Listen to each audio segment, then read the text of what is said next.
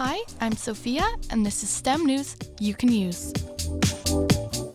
There are early signs that the United States could be heading into another COVID surge. Currently, the number of people infected, hospitalized, and dying has been gently declining. However, with cold weather, people spend more time inside, increasing risks of resurgence.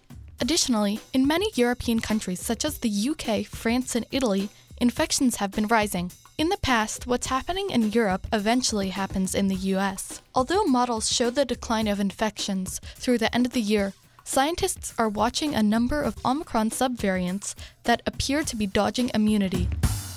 This week, the SpaceX Dragon spacecraft launched from Kennedy Space Center and is now successfully docked within the space station. So, who's on it? First, there's Nicole Aunapu Mann, the first Native American woman to space, as well as the first woman to serve as a commander for a SpaceX mission.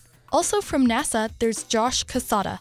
From the Japan Aerospace Exploration Agency, there's Koichi Wakata. Additionally, the first Russian to travel on a SpaceX spaceflight, there's cosmonaut Anna Kikina. This crew will spend five months in space, conducting spacewalks to maintain the space station and to perform over 200 science experiments. Can solar power from space help solve Earth's energy needs?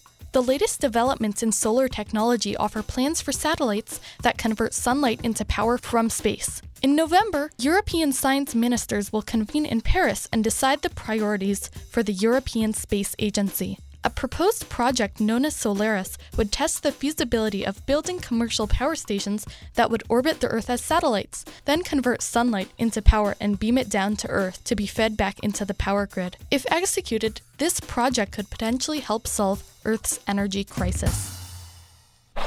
I'm Sophia, and this is STEM news you can use.